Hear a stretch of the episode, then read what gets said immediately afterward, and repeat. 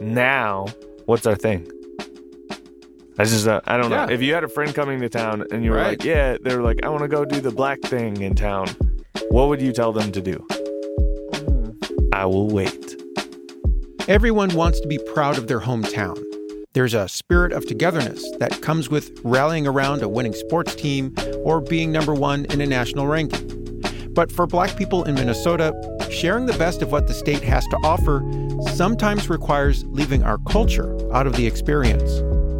I'm Brandt Williams, And I'm Jonathan Rabb. and this is Untangled Roots.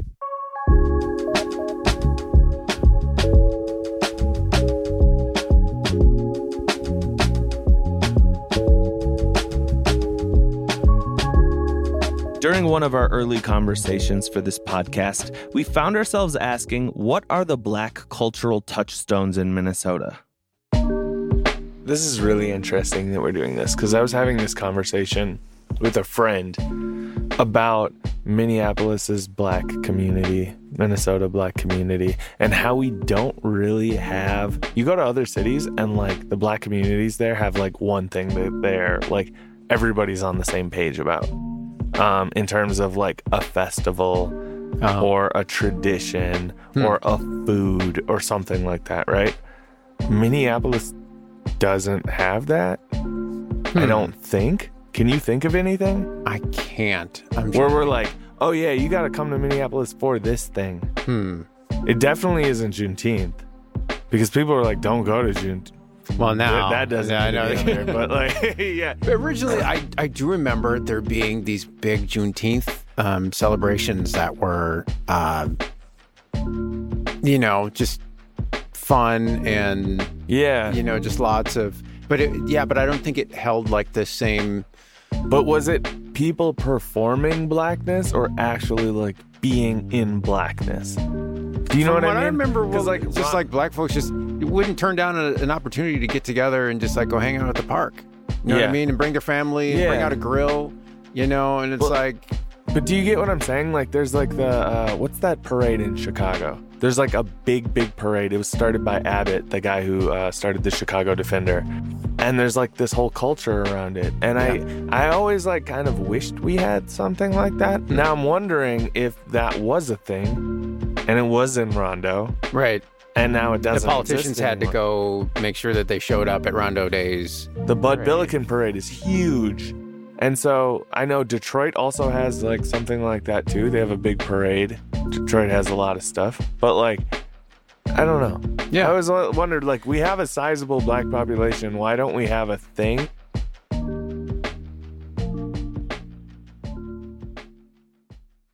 We absolutely do have notable touchstones that reflect black culture. There are important historical places like the Rondo neighborhood, a black enclave in St. Paul. There's also the Penumbra Theater, a black theater company where playwrights like August Wilson staged award winning works. But historical touchstones don't always represent the types of things you want to share with family and friends when they come to visit. Sometimes you just want to be able to show what makes your city cool. And while the Twin Cities does have a diverse cultural base to draw from, that base doesn't always reflect black people in an obvious way.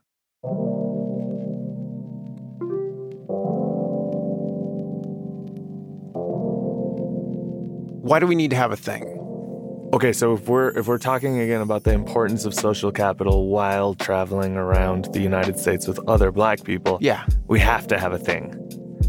something that draws other black folks here to, to, to consider this as a legit place to like settle. Or like you're a legitimate person to Yeah, yeah, Yeah. yeah.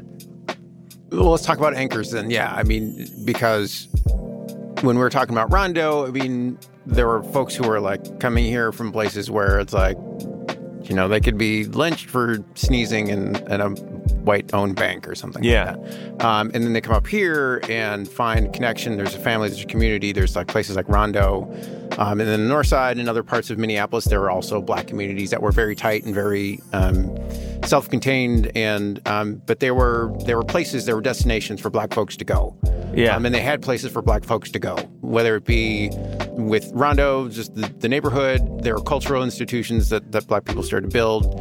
Um, people looked for places to um, to be whole people and didn't have to feel like they had to hide who they were. Just like I'm black and I'm just going to hang out here. But today, so what we're saying is like like right now in Minneapolis or St. Paul, where would somebody go? Somebody moves here, they get a job at Target.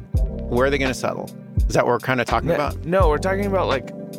So I do agree that there was a thing when Rondo was in full like full swing, right? Mm-hmm. There was a thing. You move up there, better living. There's a ton of educated black people. You can live in this community. That's a really big deal back then, right? Now, what's our thing? I just, uh, I don't know. Yeah. If you had a friend coming to town and you were Right. like, yeah, they were like, I want to go do the black thing in town, what would you tell them to do? It doesn't help that outside of the state, Minnesota has more of a reputation of being a place that has very little black culture. St. Paul Mayor Melvin Carter shared some of his experiences advocating for Minnesota during a conversation we had with him earlier this year. Chris Rock didn't do us any favors. When I was in college, he did a uh, a comedy sketch that said the only two black people in Minnesota are Prince and Kirby Puckett. And you know, as, as though I wasn't already getting enough Minnesota jokes before he said that. Uh, and I think that's the way a lot of folks could would like feel. Uh, but then they'd say, you know, are there any black folks up there? And I'd say, turn up your radio. And they had Mint Condition on the radio. I'd say, turn up your radio. And they have Sounds of Blackness on the radio. Uh, they say, turn on your radio. And they have Prince or, you know, they'd have something, you know, that was produced at Flyte Tyme. And, you know, I tell them, it sounds like you know there's some black folks in Minnesota. Now, I'll tell you, even um, a couple of years ago when uh, the, the Super Bowl was in uh, Minneapolis and BET brings a gospel brunch uh, like their Super Bowl gospel brunch, and we had breakfast with the folks from BET, and they said we're gonna, you know, bring good down home music to Minnesota, and I said that's great. Uh, also, have you ever heard of the Sounds of Blackness? you know, I said also like come come to church with me on Sunday. So we have this incredible um, um, hodgepodge of of of of culture and community here uh, that uh, I think folks don't expect to find when right. they get here uh, but it's enormously rich. MPR News went to the Black Market, Minneapolis, to ask Black residents about their experiences as Black Minnesotans. Some shared constructive criticisms of the state, others lamented the cold, but almost every Black person we spoke to shared two specific opinions. One was about their love of the diversity we have in the state. They were proud to live in a place where so many cultures were accessible. Jamila Toussaint is a Minneapolis resident. I love the diversity. I love the fact that I grew up in a community where I had friends who were Native American, Ecuadorian, Black, Somali. Um, I love the fact that where I grew up is a very calm environment. Jamila also represents the second opinion a wish for Black Minnesotans to have more opportunities to have shared cultural experiences. I think we're missing like more events like this for Black people. Um, there are events, but most of the time they're catered to like a wide crowd. We don't have many uh, events outside of like drinking and partying that um, are really there to like uplift the Black community. Even our government leaders had similar feelings about wanting more cultural touchstones. We spoke to Congresswoman Ilhan Omar during our visit to the Black Market, Minneapolis. You know, I think when, when we try, we do really well at sort of really showing off our diversity. But I would love to see more hubs where the diversity of Minnesota is celebrated, not just one weekend or once a month, but where it is celebrated year round. Um, some cultural hubs. Um, cultural connectivity centers, like those kind of things, I think would be really good for Minnesota. So, how do we solve the problem? Do we have a thing? Is it even necessary to have a thing? It's possible that we could be happy taking pride solely in the diversity that comes from a unique mix of cultural identities. We're a part of that rich experience. We also take pride in Minnesota touchstones like our over 10,000 lakes and the Minnesota State Fair. But part of feeling like you truly belong in the place where you live is seeing yourself reflected in the culture around you. For many Black Minnesotans, that's a feeling that can't be just overlooked because it might mean even more to Minnesota than it does to just us.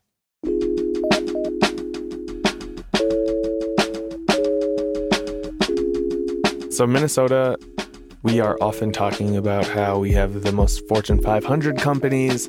These are things we brag about, right? Right. We're very international. We have an international airport. We are a Delta hub. We're an international city. We're on our way to be an international city. But I think that you cannot be an international American city without a thriving Black cultural center.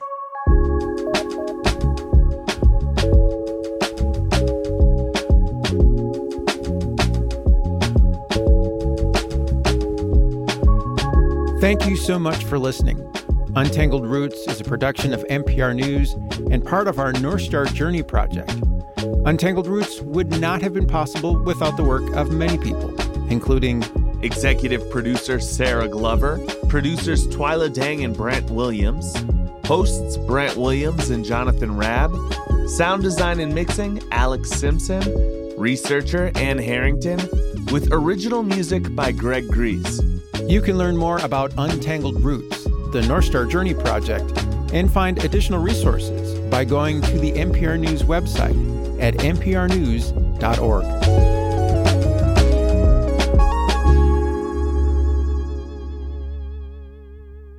Untangled Roots was made possible in part by the Minnesota Legacy Amendments Arts and Cultural Heritage Fund.